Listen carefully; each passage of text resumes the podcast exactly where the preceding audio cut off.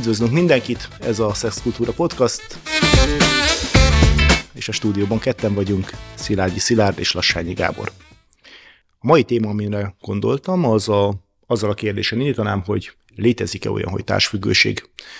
Ez a téma, ez nagyon gyakran szokott felbukkanni beszélgetésekben, akár úgy, hogy valaki saját magáról beszél így, akár másról beszél így, és ez sokszor összekapcsolódik azokkal a pszichológiai irányokkal, amiket kötődési stílusoknak is nevezünk, tehát hogy akár bizonyos típusú kötődésekkel származna ez a társfüggőség, ezekkel a kapcsolatos félelmekből, hiányokból származna.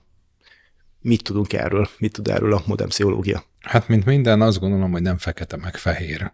Amikor valaki jön hozzám, és elkezdünk beszélgetni, és azt mondja, hogy ő társfüggő, nekem felszalad a szemöldököm, és én azt szoktam erre mondani, hogy én meg oxigénfüggő vagyok. Hát amikor csökken az oxigén szint, egyre szarabbul érzem magam.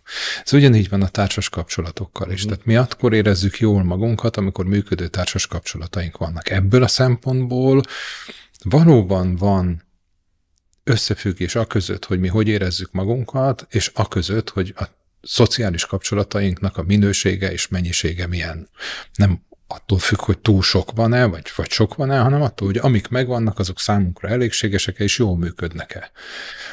Ez nem csak a mentális jólétünkre hat ki, hanem a fizikai jólétünkre, az élethosszunkra. Rengeteg dologra van pozitív hatással az, hogyha nekünk jól működő társas kapcsolataink vannak. Persze van olyan, amikor valaki nem képes egyedül élni, nem képes egyedül megküzdeni problémákkal. Én ezt nem feltétlenül társfüggőnek gondolnám, hanem egy csökkent számú megküzdési stratégiának. Aha. Tehát ugye akkor itt arról beszélhetünk, a, vagy ez érdemes behoznunk azokat a témákat, amiket mostanában több adásunkban is behoztunk, hogy hát az ember akár antropológiailag, akár történetileg alapvetően egy társas lény volt, mindig közösségben mozgott, és ebből a közösségből való ki záródás vagy kitaszítottság az egy kifejezetten nagyon súlyos büntetés volt, és nem csak abból a szempontból, hogy fizikailag kellett a természeti erőkkel, vagy akár a veszélyekkel megküzdenie, hanem alapvetően az egyedül létnek a szigorú, szigorú kitaszítottsága az egy nagyon-nagyon súlyos mentális büntetés is volt az embereknek a nagy részére. De most ehhez képest azért a, azzal együtt, hogy ugye a városias környezetben, vagy egyéb helyeken, ahol, ahol nagyobb, a, nagyobb a népsűrűség, az emberek relatíve közel vannak egymáshoz fizikailag, tehát tényleg hatalmas néhány négyzetkilométeres területeken is óriási népesség összezsúfolódik, más szempontból viszont nagyon kevés pozitív interakció van nagyon sok ember számára a környezetével. Az abszolút így van. Ugye a kitaszítottság az, az egy halálfélelemmel jár. Tehát mi pontosan tudjuk azt, hogy egyedül nem vagyunk képesek túlélni. Ez egy nagyon-nagyon régi dolog. Ugye ezzel szoktak példálozni, de hát nagyon sokszor van az, hogy ugye történelemben, egyházi történetekben, ugye amikor kimegy a pusztába, és egyedül van, de ezek limitált á, időtartamra szólnak.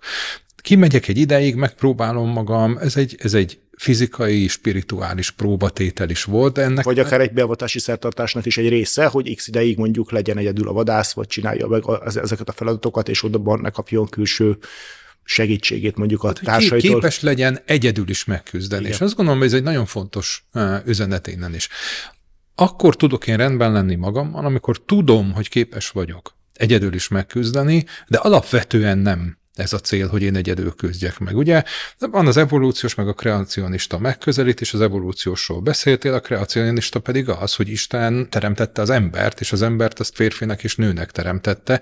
Tehát az egyházi, vagy, vagy, a, vagy a kreacionista megközelítés is azt mondja, hogy mi, mi, mi mindig társas lények voltunk. Ebből adódóan az, hogyha ezt a fajta funkciót korlátozzuk, és a korlátozás az nem csak azt jelenti, hogy nincs, hanem felszínessé válik, amiről te is beszéltél, hogy nincsenek mély kapcsolódásaink. Ugye a, a, a működő társas kapcsolat az az, hogy én tudok számítani a másikra. És ez a mindennapokban is megnyilvánul, hogy én tudok számítani a másikra. De amikor valaki azt mondja, hogy hát ha nagy baj van, akkor számíthatok az, a, az ismerőseimre. Hogyha nagy baj van, akkor én számíthatok a vadidegen emberekre, azért vannak a tűzoltók, rendőrök, mentősök, hogy, hogy én vadidegen emberekre is számíthassak. Nekem a kapcsolatnak a minősége az egy kapcsolódás lesz, hogy ezekkel az emberekkel én tudjak valamiféle szorosabb együttműködés kialakítani. Ez nem túl sok. Tehát ez öt-tíz ember, aki egyébként nagyon gyakran ebből az öt-tíz emberből három-négy életem végéig elkísértet. A közeli kapcsolataink száma az nem túl sok. A, a közeli kapcsolataink lesznek azok, amikben mi nagyon biztonságosan tudjuk magunkat érezni, és van egy ilyen tíz-tizenöt fő, aki egy szélesebb kapcsolati rendszer, akikkel már nem feltétlenül egy ilyen mély kapcsolódásom van, de ennek a mély kapcsolódásnak olyan öt ember környékén meg, meg kell, hogy legyen, különben én nem fogom magam biztonságban érezni. Ez egy, ez egy nagyon régi, nagyon mélyről fakadó érzés. Abszolút. Na de ezeknek a kapcsolatok nyilván különböző szinteken működnek, ezek lehetnek egymást támogató családi rendszerek, baráti kapcsolatok, öm, olyan jellegű, jó, jó minőségű, közös dolgozást vagy munkát jelentő kapcsolatrendszerek, amik akár az élet más területére is kiterjednek. Na de itt alapvetően ugye a társfüggőséget, az kifejezetten intim, romantikus jellegű kapcsolatok kapcs- szokták behozni, magyarán, hogy valaki nem tud intim vagy romantikus kapcsolat nélkül lenni, és csak azért is hajszolja magát, hogy legalább valami olyan jellegű kapcsolata legyen, amivel legalább azt mondja, hogy hát akkor addig sem vagyok egyedül, addig sem vagyok szingli, addig sem vagyok teljesen társtalan. Létezik-e ez a dolog így ebben a formában? Létezik, és mint minden címkének van egy hasznos, meg egy nagyon káros oldala. Ha maradunk ennél a terminusnál, hogy valaki társfüggőnek definiálja magát, vagy őt annak definiálják, vagy őt annak definiálják, annak van egy, van egy pozitív oldala, rávilágít valamire, ami nem működik funkcionálisan. Uh-huh. És ez nekem jó, mert tudom... Már magyarán azt fizézzük ki, ugye, hogy neki azok a kapcsolódásai, amik vannak, azok valójában nagyrészt kiüresedettek, vagy nagyon limitáltak. Azt nem tudjuk mondani, hogy milyenek, de hogy nem funkcionális. Aha. Ezért ez egy segítség arra, hogy azt mondjam, uh-huh. hogy akkor én ránézek ezekre a dolgokra, elmegyek uh-huh. segítőszakemberhez, végigbeszéljük, és megnézzük, hogy mi áll ennek a hátterében. Uh-huh.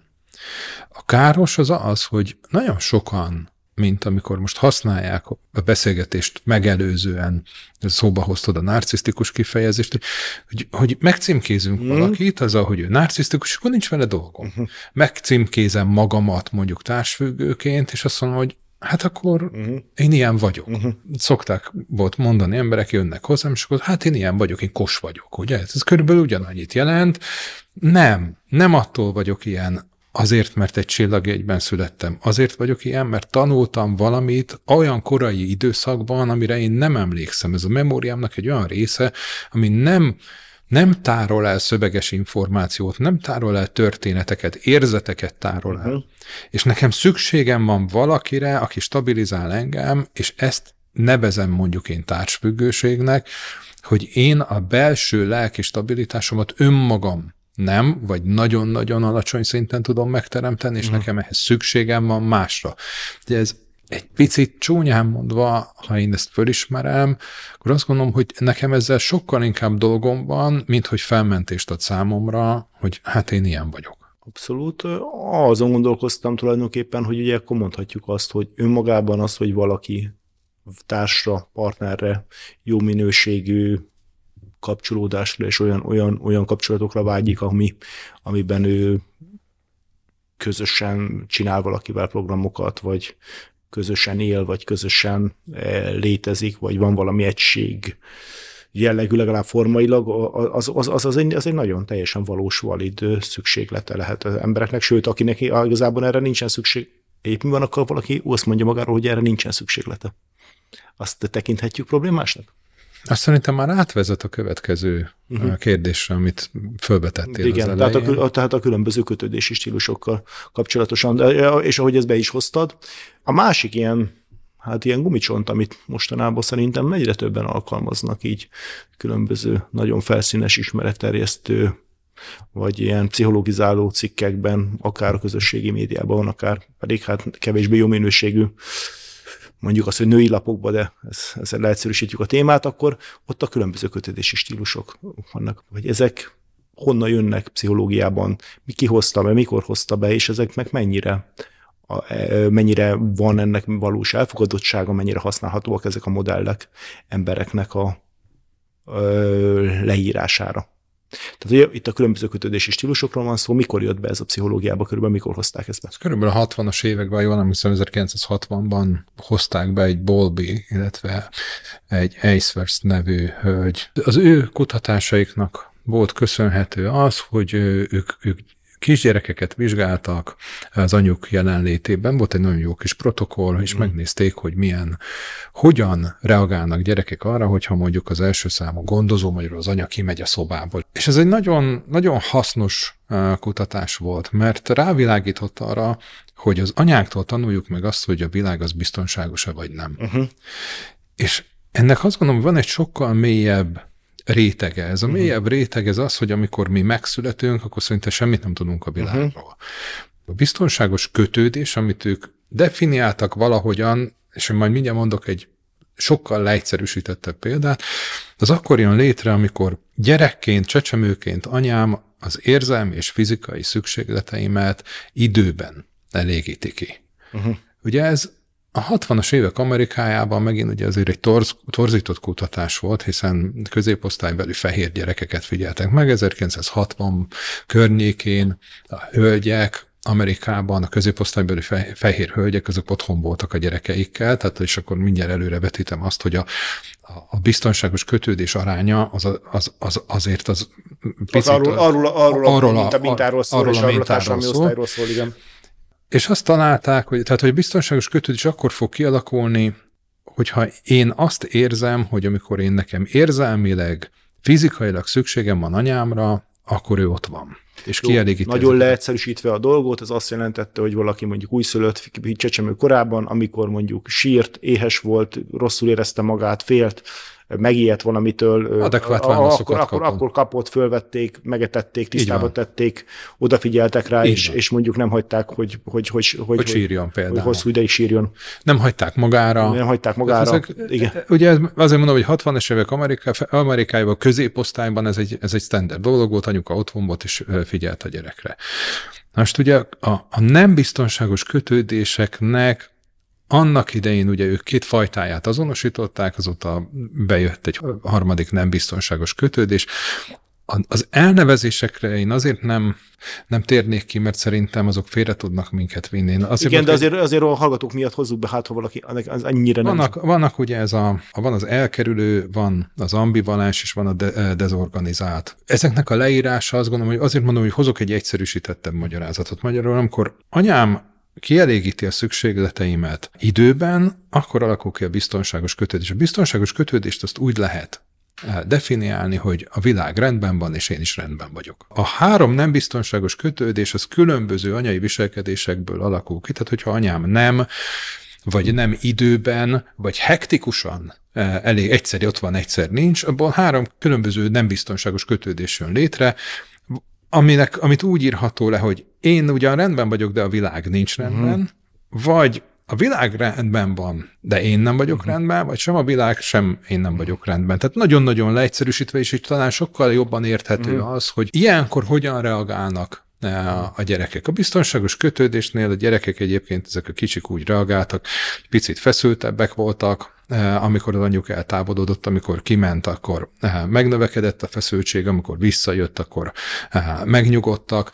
De volt egy, volt egy biztonsága annak, hogy anyám van, anyám létezik, anyám gondoskodik rólam, és, és, vissza, fog jönni. és vissza fog jönni. Ami az ötvenes évektől elterjedt Magyarországon, az az volt, hogy egy nő értékét az adja, hogyha dolgozik, tehát hogy minden, szinte minden nő vidéki helyek kivételével arra volt kárhoztatva, hogy menjen vissza, és hagyja ott a három hónapos gyerekét, vagy hat hónapos gyerekét a bölcsödében. Ez eleve kizárja azt, hogy valaki biztonságosan tudjon kötődni. A biztonságos kötődés az tizennyolc-huszonnégy hónapos korig alakul ki. Ezt onnan tudjuk, hogy minden jóban, vagy minden rosszban van valami jó, ugye Romániában a rendszerváltás környékén nagyon sok gyereket adtak örökbe, Hollandiában, Németországban, és ezeknek az utánkövetéséből tudjuk mi azt, hogy akit huszonnégy hónapos kor után adtak örökbe, annak például tárgyállandóság és biztonságos kötődés nem tudott kialakulni.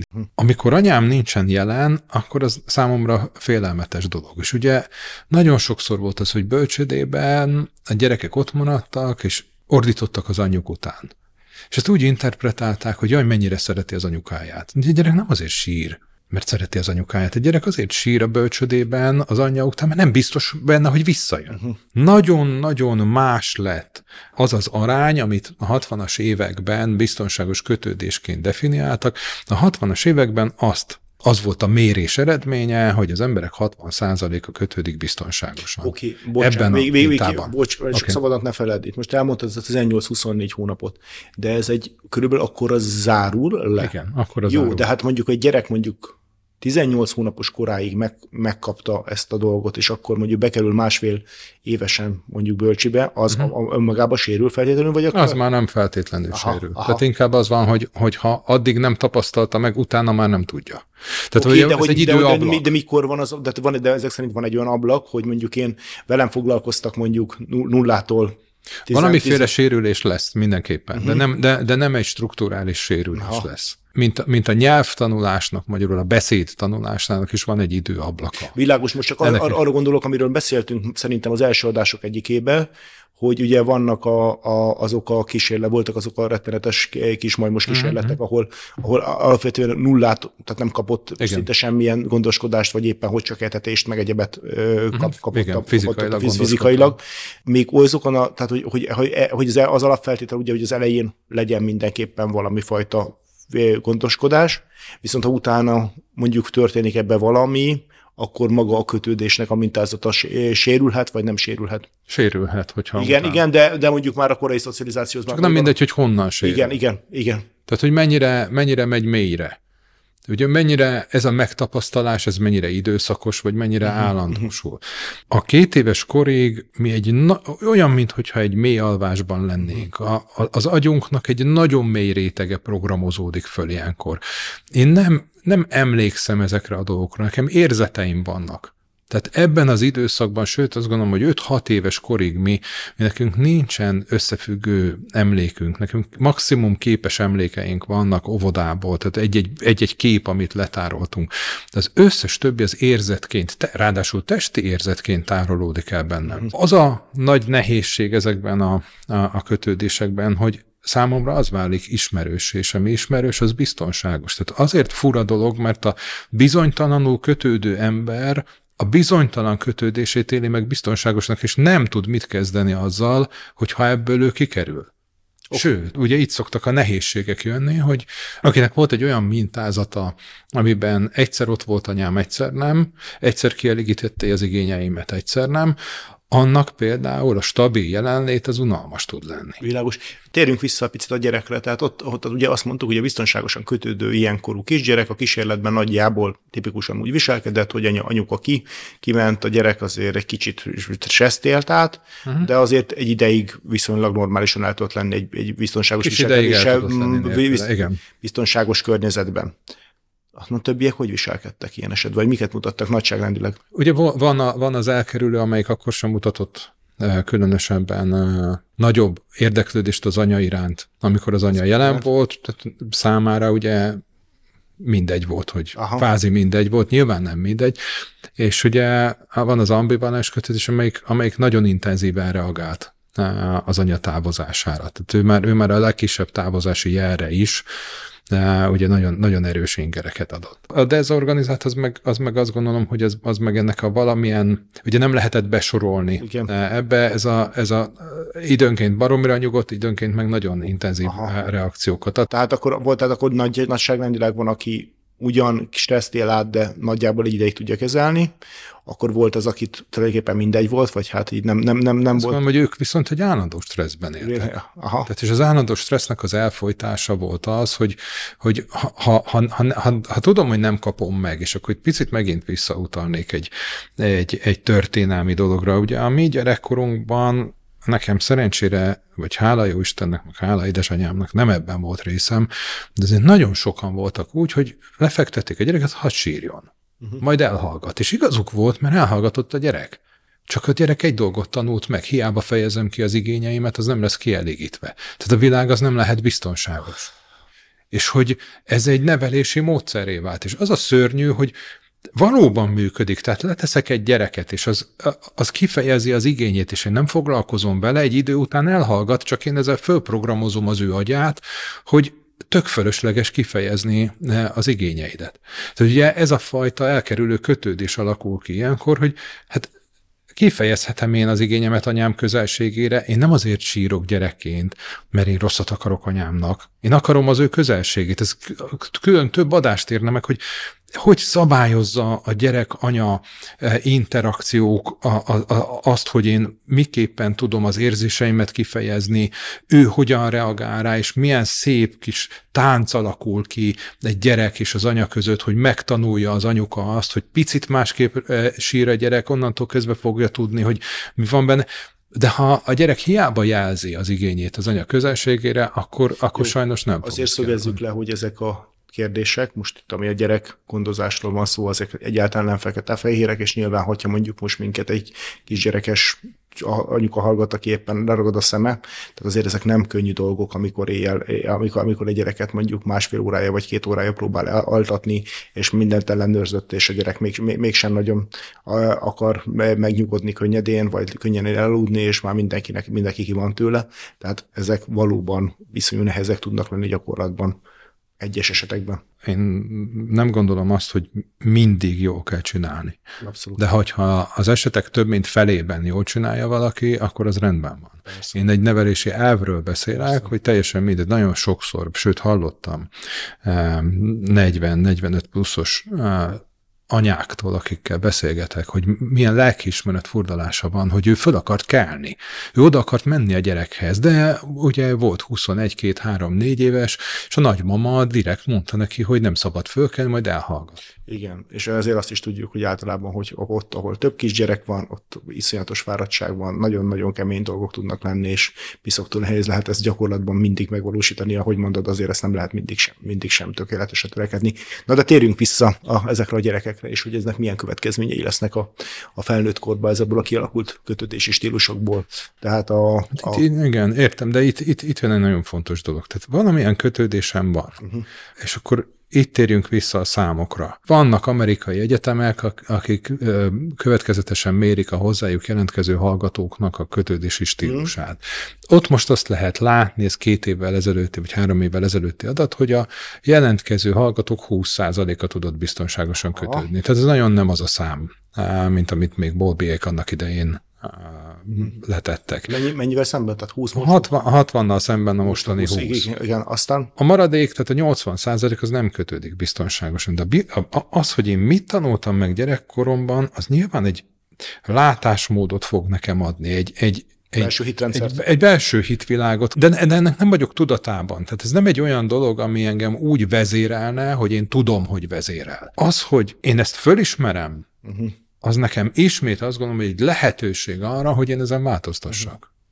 És ez nem egy olyan változtatás lesz, hogy én beveszek egy tablettát, vagy elolvasok egy önsegítőkönyvet, hanem kutya keményen végig kell menni azon az úton, amikor én megtanulok, újra tanulom a kötődést, újra tanulom a biztonságos kötődést, uh-huh. amit párkapcsolatban lehet, és itt jön vissza az első kérdésre egy gondolat, hogy ugye hogy tudunk fejlődni? Vagy terápiás kapcsolatban, ott meg tudjuk élni a biztonságot, a biztonságos kötődést, és át tudom tenni a párkapcsolatra, vagy más típusú kapcsolatra, de nagyon érdekes, hogy egy biztonságos párkapcsolatban ugyanúgy tudok fejlődni. Igazából pont az lenne a cél, hogy biztonságos párkapcsolatokat hozzunk létre, de a biztonságos párkapcsolatok azok nem úgy lesznek, hogy én kitalálom, hogy a másiknak milyennek kéne lennie, és hogyha nem olyan, akkor az nem jó, hanem, hanem az, hogy fölismerem, hogy nagyon nagy valószínűséggel nekem van egy olyan képem a világról, ahogy te is mondtad, hitrendszerem, amiben eleve kódolva van az, hogy az én kötődésem az nem feltétlenül lesz biztonságos, és nem feltétlenül tudom megélni a biztonságot a másik mellett. Aha. Most ehhez viszont azért jön egy tényező, ugye, hogy oké, okay, van egy ember, akinek van egy nagyjából kialakult hitrendszer a világról, és az milyen kötődési stílusú emberhez kapcsolódik? És hogy a társunknak milyen, és ezek, ezek hogy hatnak egymásra? Na ez az, amire azt mondom, hogy ez már tényleg ilyen ezotériás dolog. Uh-huh. Tehát, meg, meg összeilléskeresés. Uh-huh. Volt, aki, volt, aki azzal keresett meg, hogy mondja meg, hogy ő milyen nőt keressen. Mm. És én azt gondolom, hogy ezt így nem lehet. Mint ahogy nem lehet azt mondani, hogy ez a kötődési stílus, ez mondjuk egy másik kötődési stílussal jó párt alkot, mert nem, nem fog jó párt alkotni. Emberrel alkothat az ember jobban. Emberrel, és hogy ami, ami, ami jó tud lenni, az az, hogy ha megtanulom, újra tanulom ezt a dolgot. Tehát ez egy nagyon mély rétegben lévő hiedelemrendszer, amiről először is tájékozódnom kell, informálódnom kell, tudatosítanom kell magamban, hogy ez létezik, és úgy irányítja az életemet, hogy én erről nem tudok, azért, mert azt gondolom, hogy amire én nem emlékszem, és nem tudom szavakban megfogalmazni, az nem létezik, de mint mondtam, ez érzetekbe, érzésekbe fog manifestálódni, és utána elkezdek, elkezdek ez azon változtatni, hogy én miképpen élek meg bizonyos helyzeteket. Magyarul újra tanulom, újra húzalozom az azam, a agyamnak ezt a részét, amiben én meg tudom élni a biztonságos kapcsolatot. Nekem nem, nem egy bizonytalan kötődésre egy bizonytalan kötődést kell választani, hanem nekem bizonytalan kötődőként meg kell tanulnom biztonságosan kötődni. Világos, de ehhez nyilván kell egy olyan partner, mert aki folyamatosan triggereli azokat a dolgaimat, vagy, vagy, vagy, vagy, vagy folyamatosan benyomja azokat a gombolyamaimat, tehát egy bizonyos szinten túl nem lehet ez ahhoz sem alkalmazkodni. Az biztos, hogy nem. Tehát nekem egy olyan partnerre van szükségem ehhez, aki maga is meg akarja ezt fejlődni. Persze. És ezt mondjuk a párkapcsolatban akarja megfejlődni. Uh-huh. Ezt megint egy ilyen nagyon káros dolognak tartom, amikor azt mondják, hogy valaki legyen rendben önmagával, és majd akkor kezdjen párkapcsolatba. Én meg azt gondolom, hogy szerintem nyugodtan lehet párkapcsolatba kezdeni, addig, amíg nem vagyok rendben önmagammal, mert én azt gondolom, hogy ötven pluszosan sem vagyok rendben önmagammal, mindig kell, lehet új dolgokat igen, tanulni. De mondjuk azért praktikus, hogyha a párom is, vagy a, a, a partnerem is ugyanezt, a, ugyanezt az irányt szeretné követni, és mondjuk ő is szeretne le, nagyjából egy irányba vinni a dolgokat. Az mindenképpen. Meg egy érdekesség ugye a, a, a kötődéshez, ugye az evolúciós pszichológia azt mondja, hogy semmi nincs véletlenül. Ezek, ezek a korai kötődések, ezek evolúciósan valamilyen értéket kellett képviseljenek. És azt az elméletet találták ki, hogy, hogy ezek segítettek abban, hogy a, a, a csoportnak nagyobb része az biztonságosan kötődött, de voltak emberek, akik egyrésztről időben tudták jelezni a veszélyt, másrészt magyarán itt aggódósabbak voltak? Vagy? Aggódósabbak voltak. Igen. A másrészt pedig a, volt a másikféle bizonytalan kötődés, amelyik meg inkább ilyen noszogató volt. Tehát, hogy egyrésztről fölismerték azt mondjuk, hogy egy ellenséges támadásért minket, mert aki biztonságosan kötődött, az azt gondolta, hogy hát én is rendben vagyok, a világ is rendben van, lehet, hogy önfelém bunkóval, lehet, mint rendes ember. A bizonytalanul kötődőben ott volt, hogy á, nem biztos, hogy ez rendes. A másik pedig az, amikor például természeti katasztrófák voltak, és a, a, a bizonytalanul kötődők másik csoportja volt az, amelyik noszogatta, hogy akkor húzzunk el innen, meneküljünk innen. Ezek evolúciós szempontból akár indokolhatók is. Az aránya az most szerintem nagyon fölborult. Oké. Okay. Tehát akkor összefoglalva, egyrészt klasszikus értelemben, az, abban az értelemben, ahogy a többség használja, ez a társfüggőség, ez így ebben a formában nincsen. Nyilván lehet olyan, hogy valaki fölismeri azt, hogy nem jó választásai vannak, gyakorlatilag felszínesen választ, vagy, vagy csak valami hiányt próbál pótolni, de valójában nem tud jól kapcsolódni, és erre, ezek, ezekre nyilván lehet dolgozni. És a másik pedig, hogy nyilván nagyon erőteljesen meghatározzák a kötődési stílusaink a kapcsolatainkat, viszont ezen is lehet változtatni, és kapcsolaton belül is lehet jól fejlődni, változni, előrevinni az embernek saját magát, mint pedig a kapcsolatait. Köszönjük szépen, akkor ez volt a mai Szex Kultúra Podcast, és hogyha kérdésetek, véleményetek, esetleg témaötletetek van, keressetek minket a Facebookon, az Instagramon, vagy pedig e-mailben. Köszönjük szépen a figyelmet!